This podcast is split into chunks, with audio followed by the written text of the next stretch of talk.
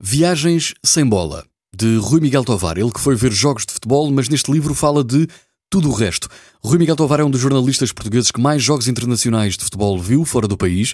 Neste livro fala dos jogos no Catar, na Argentina, Paraguai, Itália, Espanha, China, Tailândia, Maldivas, Vietnã, eh, Chile, etc. Muitas vezes não são jogos de primeira ordem, mas de escalões secundários e até de campeonatos amadores, o que o faz recordar uh, o seu pai, que o levava todos os domingos a ver jogos pela província.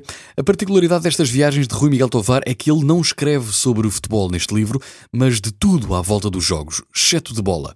As cidades, a comida, as pessoas, a história de uma região, o modo como se chega a certa aldeia chinesa ou a uma partida de futebol de praia na Tailândia, como se comportam os fãs de um clube argentino, o ator de Hollywood que é fã de San Lorenzo, o clube do Papa, as mulheres que assistem às escondidas a um jogo no Catar, etc. Mostra os ambientes, os cenários, dá a ver um filme inacabado, o como, o de como seria o mundo se ao domingo viajássemos para ver um jogo de futebol amador.